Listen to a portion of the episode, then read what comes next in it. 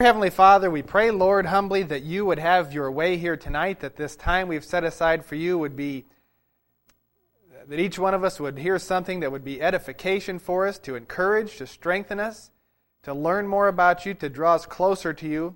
We pray, Lord, that this time would be fruitful. We pray for Pastor and Tiff that the angels would go before them to straighten their path, to guide them, to keep them safe. In Jesus' name, amen. Romans chapter 13. We're going to talk about the idea, the notion, uh, just how involved is God in setting up leaders. There's different, uh, different scriptures in the Bible that if you were just to read those, and I, I think somebody could come up right after me, and using certain verses, you can be very persuasive of the exact opposite of what I'm, the direction I'm going. I think, though, if you get a little bit larger, if you look at a few scriptures on either side of those and put it in context, you kind of have to come to one conclusion. Now, this is, has nothing to do with the fact that we just had an election, uh, because this would probably sound like something I would say if I was really upset at something that had happened, and that's not the case either way. Read nothing into those last 15 seconds whatsoever. But Romans chapter 13, this is, I should add this, this is also maybe just a, hopefully, gives us always a better perspective on God. We're going to try to look at what He thinks about what the Bible says, His involvement, His intervention in the earth. And of course, that has a lot to do with setting up powers, removing kings, those kind of verses that we're going to get into. If anyone is hot, feel free to turn that down back there. I'm plenty warm if it affects anybody else. Romans chapter 13, verse 1 Let every soul be subject unto the higher powers, for there is no power but of God, and the powers that be are ordained of God. Whosoever therefore resisteth the power, resisteth the ordinance of God, and they that resist shall receive of themselves damnation.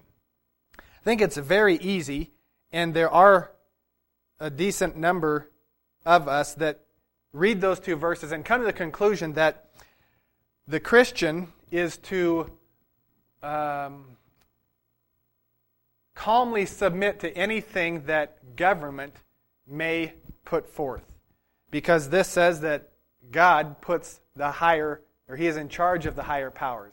And that those higher powers are ordained of God. It goes further to say that if you resist those powers, who are you ultimately resisting? You're resisting God.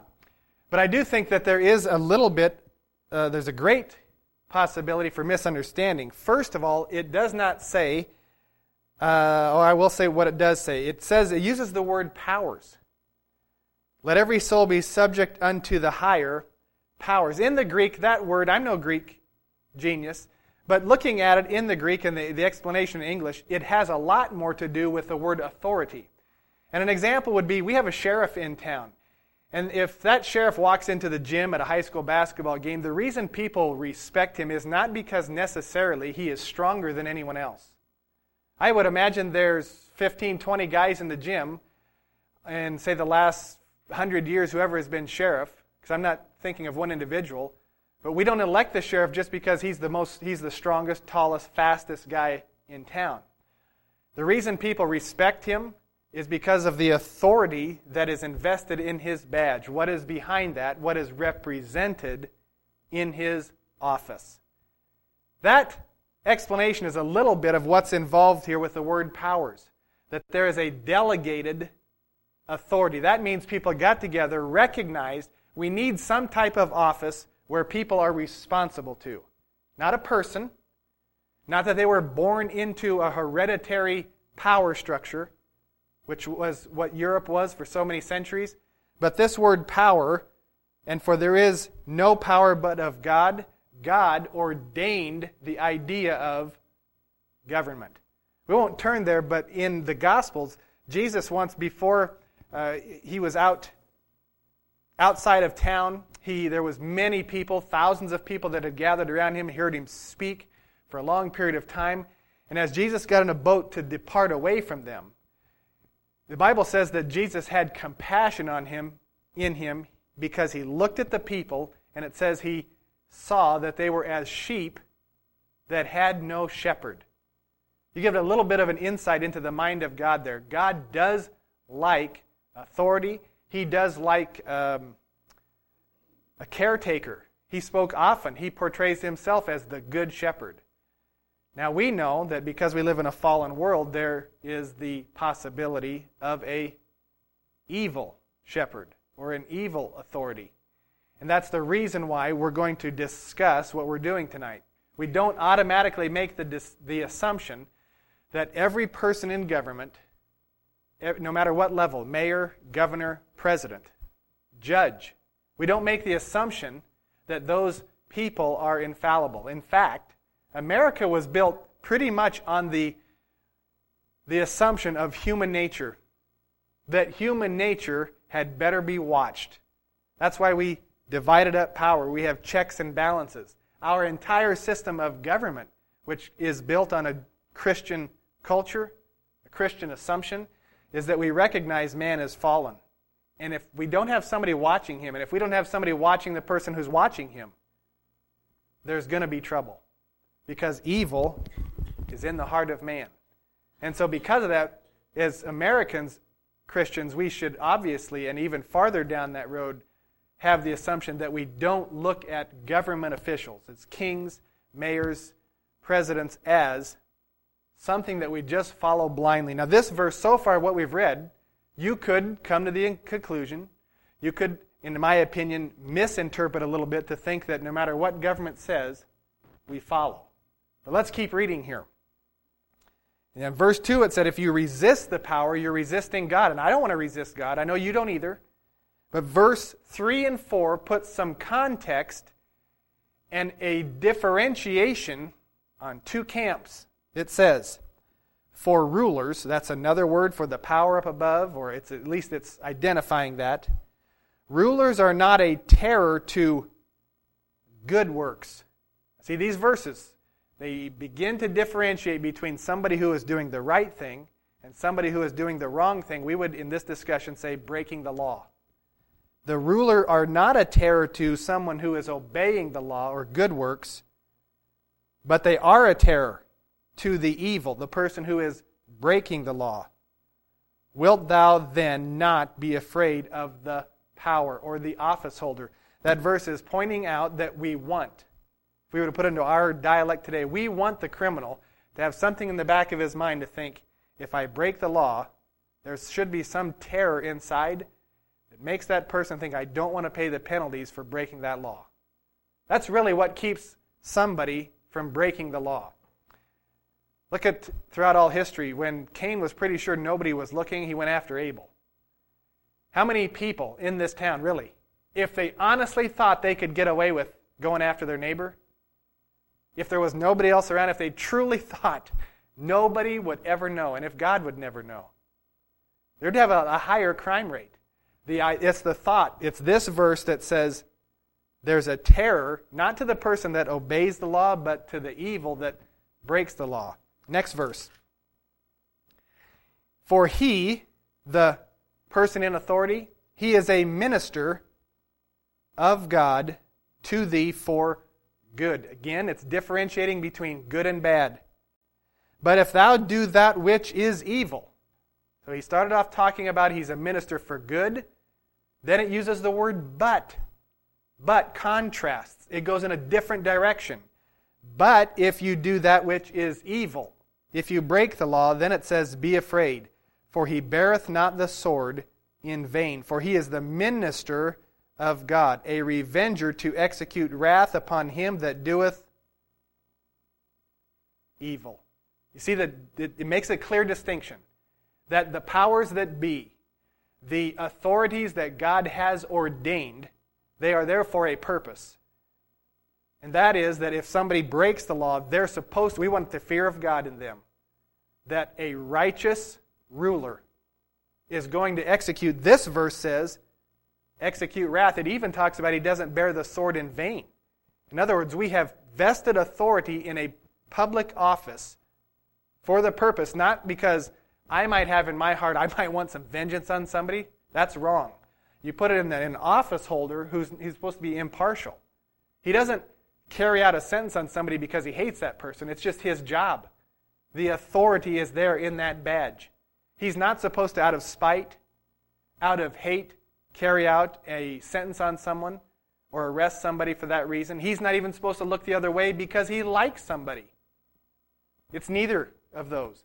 He is supposed to respect the law, carry out the law, because that's what the power has been set aside for. So, this verse, it can be easily misunderstood. You can read those first two verses, have your cup of coffee, and leave the Bible and think, as a Christian, if the government says something, even if I don't like it, I'm just supposed to go along with it. Because I don't want to resist God. But the other two verses, they make it clear that that Bible, or excuse me, that office is supposed to be righteous. It is supposed to follow the laws of God because it makes a distinction between doing good and doing evil. It clearly sets a difference between the law going after somebody who is evil and not somebody who is doing right. If it does happen to get flipped over, then you have things like 1776. There is a fantastic phrase in the Declaration of Independence. Thomas Jefferson was so good about recognizing human nature. He starts out the Declaration by talking about mankind, that they do not revolt, they do not make sudden, massive changes for light and transient causes. What's that mean? That means that we don't have a revolution because we want to raise the speed limit from 55 to 65. That's a small item. But if they happen to be putting people in ovens who are of a certain nationality, well, that would be something we would revolt over. Mankind does not throw off governments, they do not resort to change for light and transient causes. Only when things get to a point. And he went on to say that uh, in the Declaration of Independence, he starts building a case against the King of Great Britain. How you have done such and such to us. You wouldn't let us change certain laws. You won't let us have courts in our jurisdiction. We'd have no representation here of parliaments in England. And he starts to build a case that this is, this is it's important and it's worth going to war over. Light and transient causes. Let's turn to, let's go to Hosea on our way back there. We'll start working back. Hosea chapter 8. well, wait. Uh, we're going to save that. I need we need to set that up. Let's go all the way back to Exodus chapter 1 first. Let's look at a couple examples of what we just talked about. An example or two of somebody that the governing authority, are they doing right or are they doing wrong? You probably have a verse that's coming to mind, and it's in Acts. I maybe should have read that, where Peter is saying that he's talking to the people after they have been released from prison, and the Jewish rulers told them, You guys stop preaching in this name. They even beat some of them, and they turned them loose. And Peter said, We ought to obey God rather than obey men. And what he's saying is, yes, they are duly appointed leaders, but if what they promote is against God's law, we as people that follow God, we have something that's even higher. We follow God. Now, I, I'm going to have to stop about every fourth sentence to put a caveat out there in something like this. The Christian is the best citizen out there because of what we're talking about. The Christian recognizes what is lawful authority and we are very good at obeying it. It's, our, it's in our nature, it's in our culture.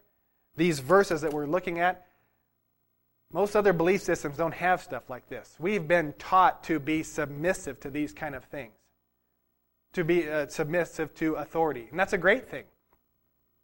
But it's also biblical to recognize when authority is not biblical. And again, that doesn't mean we take up arms against everything, no. But it does mean we get out there and speak be persuasive. Try to reach your family members, your neighbor. You affect the world positively so that it doesn't have to come to arms against arms. The Christian should be the best influence on our nation because we have this book that's guiding us. Exodus chapter 1. And this is the story where the pharaohs, there's a, uh, the evil pharaoh that rises in Egypt. Before this, Joseph is, has brought his family, his extended family, his brothers and father, and their entire re- relation, their relatives, down into Goshen to Egypt to live.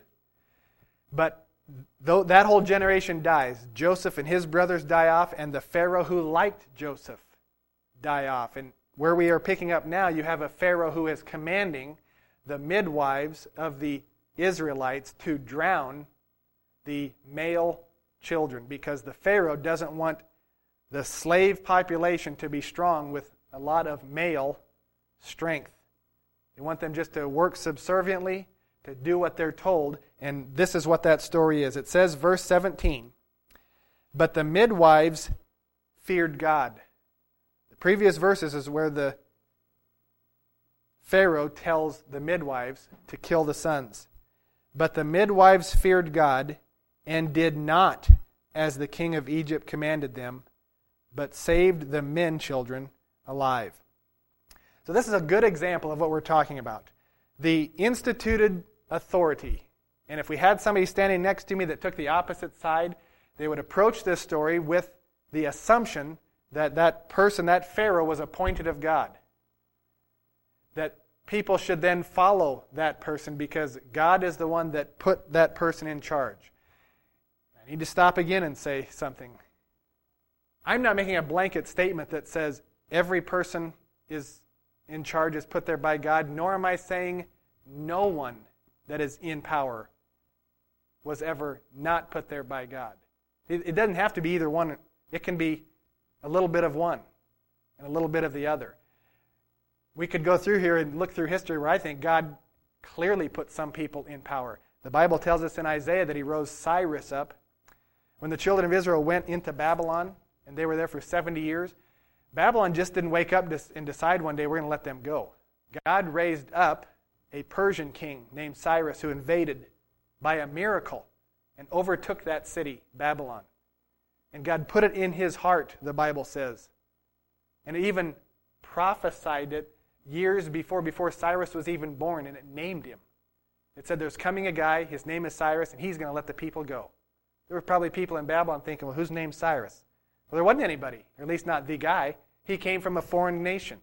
He got in under the gate. He conquered that city without firing a shot, and he let the Israelites go back to Jerusalem to rebuild their city.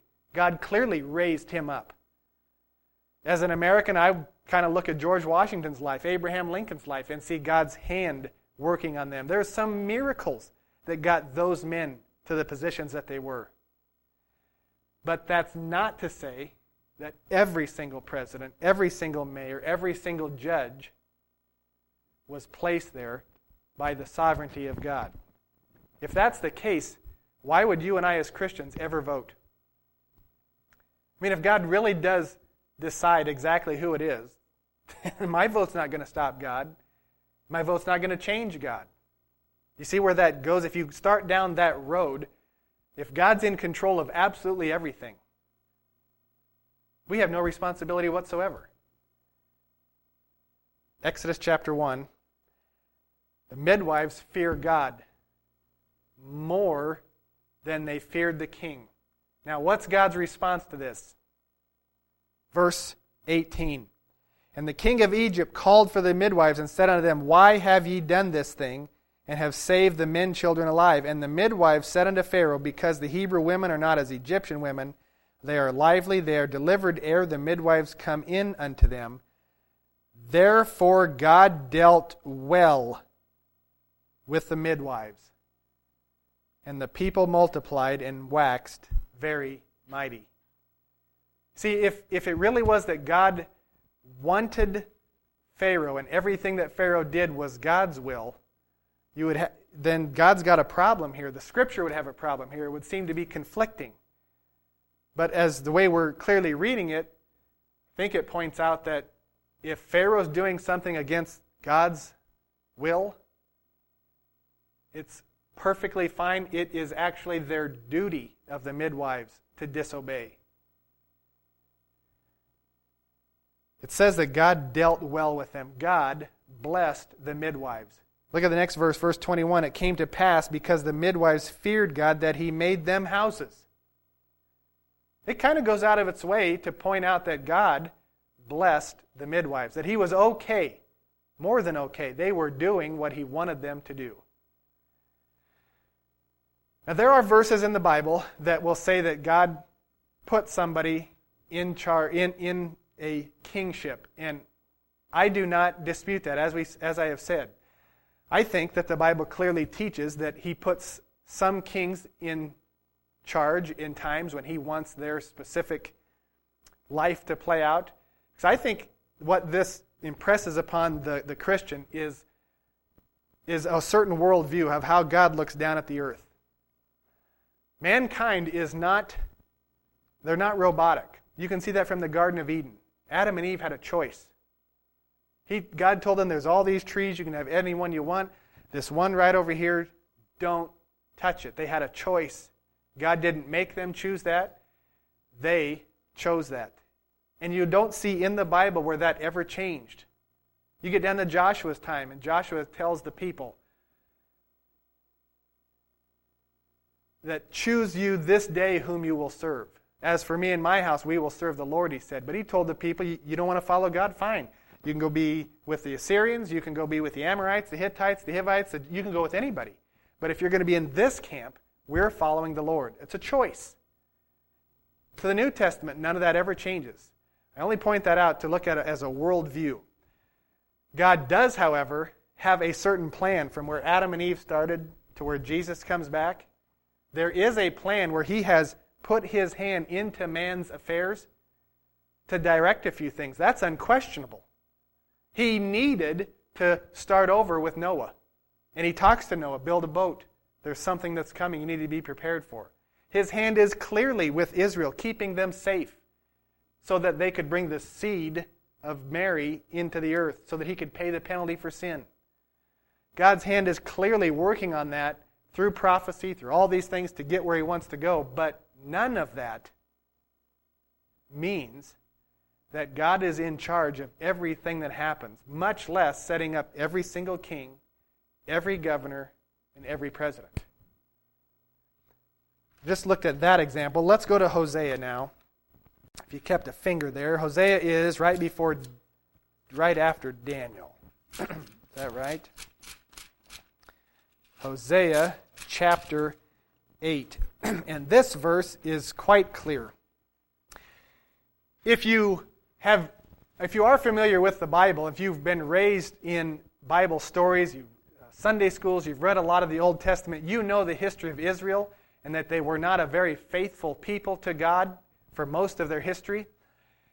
And because of that, there was a, God had a lot of problems. Their, their, their relationship was strained in a lot of ways. This verse in Hosea chapter 8, verse 4, gives a perspective from God's side on their leadership. Hosea 8 4, they, Israel, they have set up kings, but not by me. Now, that, that, that's pretty hard, I think, to, uh, to misunderstand or to have some other type of meaning that would lead you away from what God is really trying to say there. He's saying that they have had some kings that I had nothing to do with. Now, that verse doesn't say all their kings were evil. It doesn't say all their kings were good. It does say, it does say that they have set up kings. And if we were to put it in our language, maybe the word some. They have set up some kings that were not by me. I'm not trying to say something God isn't saying. Let's just think for a second. When it came time to have their first king, who was it? King Saul. And was that even God's? I mean, when the people come to the prophet and say, We want a king. We want to be like those other nations. We want to be ruled like them. The prophet was distraught. He knew God had said, and they had told the people, God doesn't even want you to have a king. You're not supposed to be like other nations. I am your leader. You follow me. But they wanted to be like other people. So their very first king, even though God had his prophet anoint him, the whole idea of them even having that office, God didn't even want. So when they start having their kings, it's probably not going to stay righteous for all that long. Then we know that the prophet anointed David. And again, I don't want to make it sound like anointing him meant that no matter what, David was then going to be king. David couldn't just wake up every day at noon, expect somebody to just put him on a throne and carry him there. David had to go out before Goliath. David did a lot of things. You get after David and you have Solomon. That God wanted, he told David, I want Solomon to be king. You get after Solomon and then you get into some problems. Some terrible kings start to arise horribly wicked. And this is probably what some of this verse is talking about. They have set up kings, but not by me. Part of that verse could be that I didn't want any kings for them. Some of the meaning of that verse could be that, well, I did like some of their kings, but I didn't like others. Let's look at maybe one or two examples. Go to Second. Let's see. Go to First Kings, the book of Kings.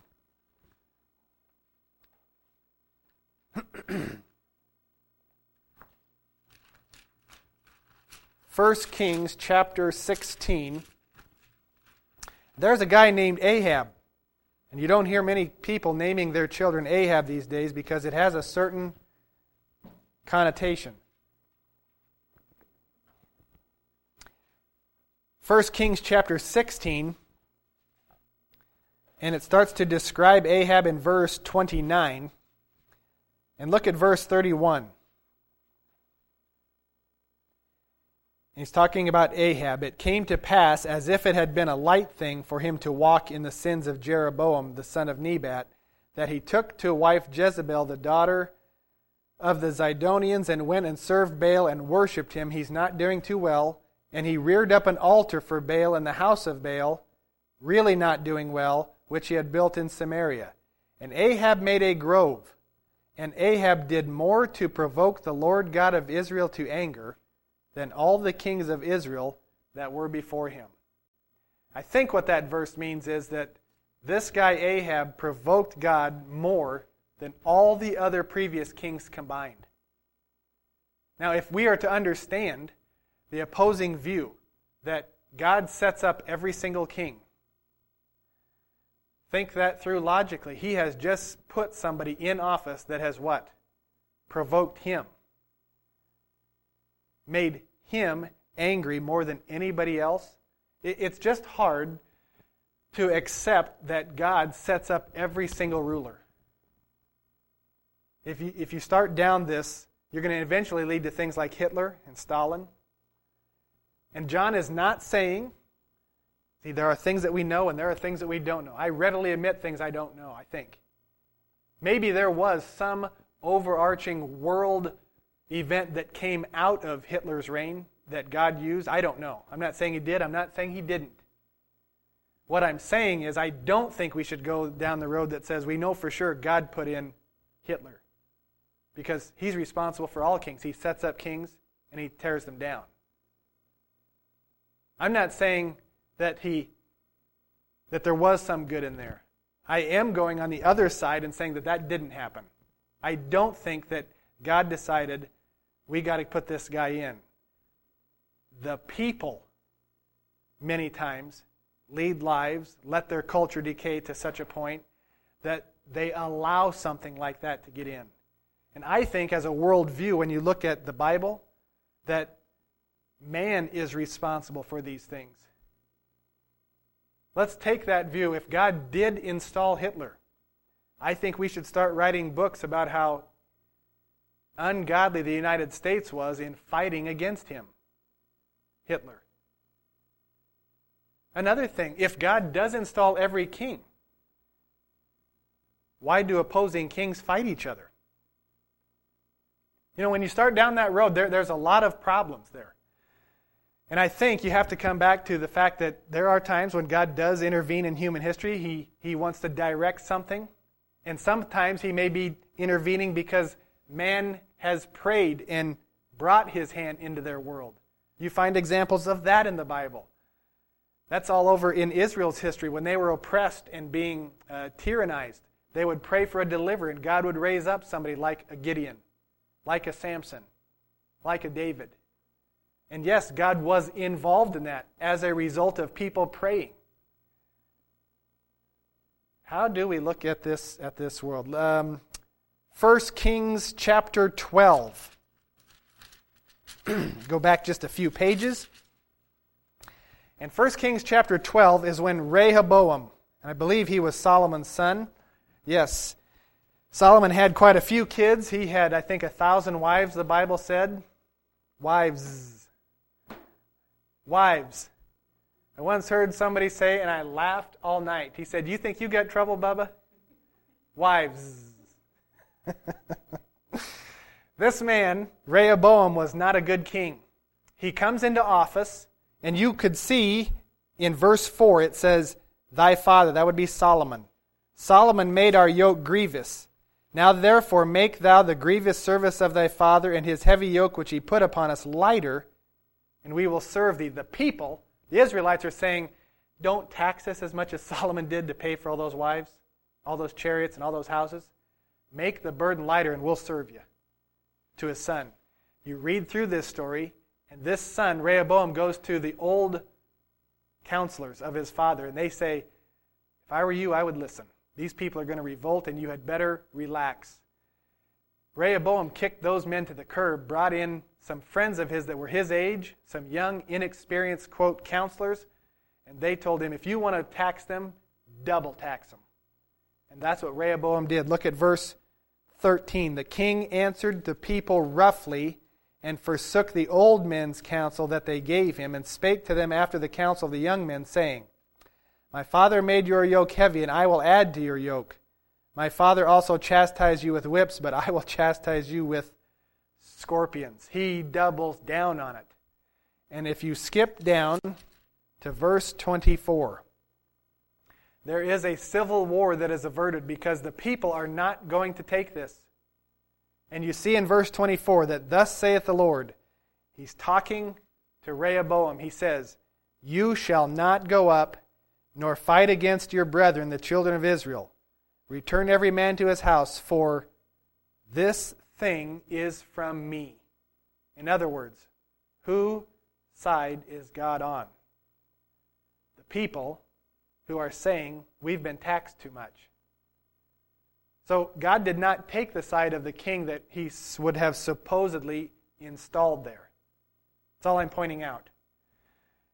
When you read the Bible and you get the, the, the whole picture, I think it always points out that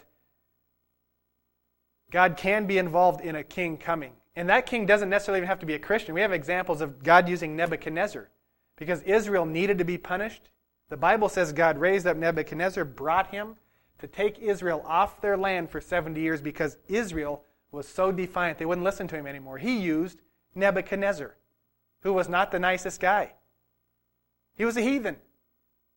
No covenant with God, and God used him. Now, we don't take that to mean that every leader God appoints. But he, we do know this He does do it at times. He does do it.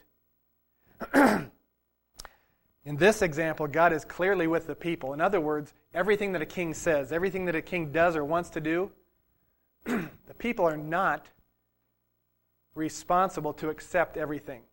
And one of the reasons in the country that you live in, in America, the political tradition that we have of questioning authority, that we actually call our leaders servants, is because our founding fathers were so well versed in the Bible. These are the kind of things that they studied.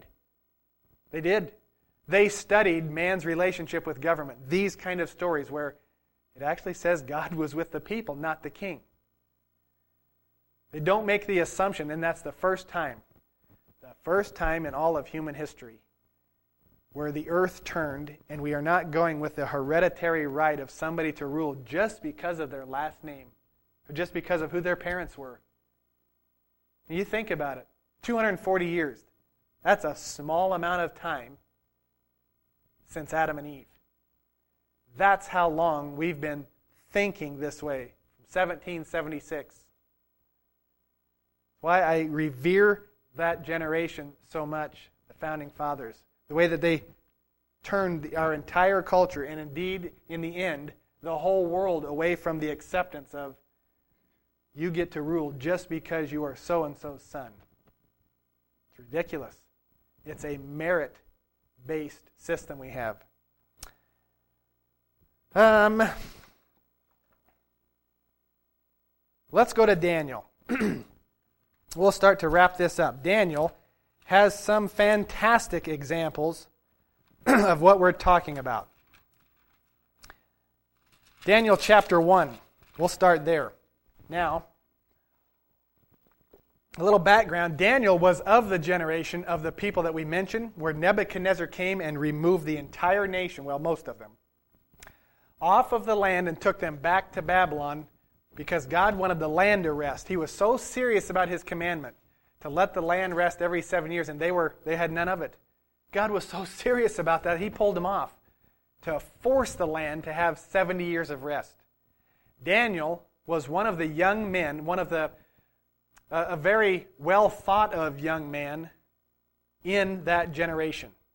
And he's now back in Babylon, and the Nebuchadnezzar has picked out some of the best men of the Israelites.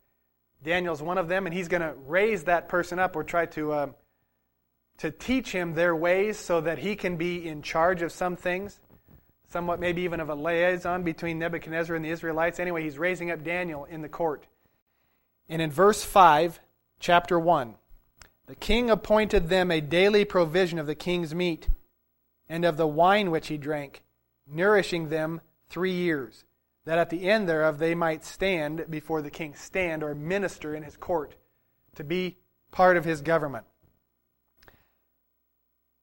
Verse 8 But Daniel purposed in his heart that he would not defile himself with the portion of the king's meat, nor with the wine which he drank. Now, if Daniel and the people that would take the opposing view of what we're presenting tonight, they would point to a lot of verses in Daniel that say that kings are appointed by God, that God appoints every king, every ruler, God puts them in authority.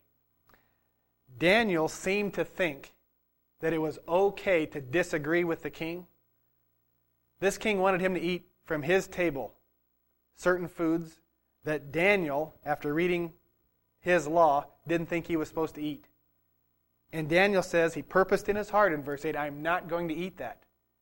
If he had the opposing view, he, was, he should be thinking, he's the king, God installed him, I have to do what he says. Now, in the next verse and a half, Daniel asks, I would like to not do this. So a person could point up and say, well, he didn't really go against him. I mean, he asked for permission. That's true, but it's also, I stand by that he didn't have the, the, the mindset, I'm just supposed to do what the king says.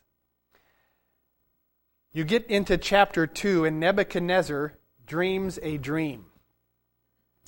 And Daniel has a, a, a hand in interpreting this dream. And you start to see Daniel, where God works in his life, and Nebuchadnezzar is starting to look at Daniel as this guy solves problems. There's something special about the God that he serves. And after Daniel solves a problem for Nebuchadnezzar, look at verse 20. And you see something here that we have to answer. It says, Daniel answered and said, Blessed be the name of God forever and ever, for wisdom and might are his. And he changeth the times and the seasons. He removeth kings and setteth up kings. He giveth wisdom unto the wise and knowledge to them that know understanding. And this verse is one that would be heavily used by someone who would be opposing my point of view here.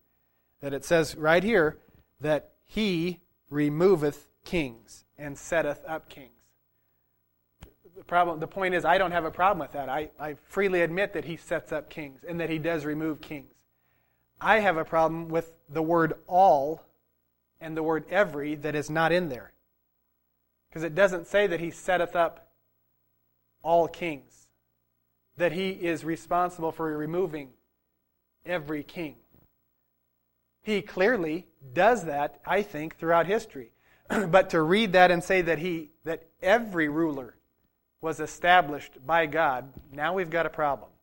Because let's look at the next verse. If we're consistent with that thinking, look at verse 22. It's continuing to talk about God. It said, He revealeth the deep and secret things. Now, He did reveal some deep and some secret things to Daniel. In this entire book, Daniel is revealing dreams that the kings had, and Daniel interprets them. God revealed deep things to Daniel. But are we to read that with the word all and every in it? That he revealeth every deep and every secret thing? If we're consistent, you'd have to say no. He does not. We don't have really even evidence in the Bible that where God reveals everything to us. It's actually kind of a little bit on the other side where the, the Bible says that the, the, the secret things belong to God, that it is the glory of kings to search them out, to try to find them. But it doesn't tell us that God just reveals everything to mankind, not at all. There, you have examples in the Bible where men prayed for understanding, and God would tell them, That's not for you. We have examples where He does reveal some things, and the whole point is that we don't just throw it, the whole lump on one side and say, He sets up every king, He sets up every ruler, and He reveals every dark secret, every deep thing. No, He, he kind of does some, a little bit. He a little bit here, a little bit there. Daniel was a guy that prayed and fasted. It's no wonder that Daniel received these things. This guy prayed to God when he knew his life was on the line. If you know the book of Daniel, one of the maybe the best book in the Bible, it's amazing. If he just prayed to his God in open, they were going to throw him in, they, they were going to kill him. And David went home and threw his windows open so everybody could see it, and he prayed to God. There's a lot of reasons why Daniel received these things. But God doesn't, we don't have evidence where God sets up every king, every ruler. Let's take this example. Before I forget, let's throw this in there. If you were living in 1942 in Germany, and if you know anything about history, you know what was going on in the 1930s and 40s in Germany. And a young Jewish boy came and knocked on your door, and as you opened the door, there were tears in this eight year old boy's eyes and he was begging you for refuge. He wanted to hide in your attic. Now, you know that the authorities that be, the powers that were ordained in Germany, what they wanted for that eight year old Jewish boy. They wanted to put him in an oven. And if you didn't resist the powers that be, if you made the assumption that, well, since they're in charge, that must mean that God put them there and God has a desire for their policies to take root, you would have been forced to report that kid to the police, and he would have been an oven by the end of the week. Now, you don't know anybody, and I don't know one person who would have done that, or who would at least make the argument that you should do that. Maybe somebody would do that out of fear because they were afraid that their family would get thrown into prison and the ovens because they didn't follow along with the Nazi po- policy. But you don't know anybody, and I don't know anybody who would advocate that it is morally right to report that young boy to the police. Everybody knows God's desire is for this young kid to survive. And you would take him in, you would hide him, feed him, and protect him. When you start down this idea that, well, every single thing that is in authority God put there, God put the office there. He likes order. Jesus had compassion on the people when it looked like they had no shepherd. God likes authority, but he likes righteous authority. And that's clearly in the Bible. You have these, this is the story we're going to end on. This Nebuchadnezzar, he gets very prideful. Go to chapter 4. There's a second dream that Nebuchadnezzar has. And in this dream, there is a, Nebuchadnezzar has a dream of this enormous tree. And the, the branches and the leaves and the fruit of it extend to all nations. and in this dream, this, this tree begins to dry up. It's actually, there's a band put around the, the base of it, the, and it, it's cut off right above the roots. And it's hewn down, and it is carried off, and that band sits there for seven years, and then after seven years, something begins to grow again. Daniel comes in, and through the blessing of God, he interprets this dream for Nebuchadnezzar, and he tells him, King, this dream is going to be supported by your enemies because that tree is you. You are going to be cut down. And you can see, um, let's look at, we're in chapter 4. When it is being described of this dream, look at verse 16. It's talking about after the stump begins to grow again, it says, Let his heart be changed from man's let a beast's heart be given unto him, and let seven times pass over him. You'll see what that verse means more in just a little bit. Next verse. This matter is by the decree of the watchers, and the demand by the word of the holy ones, to the intent that the living may know that the Most High ruleth in the kingdom of men, and giveth it to whomsoever he will, and setteth up over it the basest of men. That's another verse that my opponents would read 40 times in an hour. Because it does, by itself, it does. I freely admit that by itself, it does sound like God is in charge of instituting every single person, individual, in authority. Because it says, Whomsoever he will, he setteth up, even the basest of men. But what is this whole story talking about? This whole story is about a king who was the king. Even according to the, the book of Daniel, all the kings that came after Nebuchadnezzar were of a, in the kingdoms, were of a lesser, what's the word? Uh, a lesser grandeur and glory. That Babylon was amazing. And the ones that came after were like this one dream. It went from gold to silver, brass, iron. That the gold was Nebuchadnezzar. and this Nebuchadnezzar, it got to him. It went to his head. And you can see, look at verse 20, verse 29. At the end of 12 months, he, uh, Nebuchadnezzar, walked in the palace of the kingdom of Babylon. He's outside taking in this amazing kingdom. And the king spake and said, Is not this great Babylon that I have built for the house of the kingdom by the might of my power? And for the honor of my majesty, while the word was in the king's mouth. There fell a voice from heaven saying, O King Nebuchadnezzar, to thee it is spoken, the kingdom is departed from thee.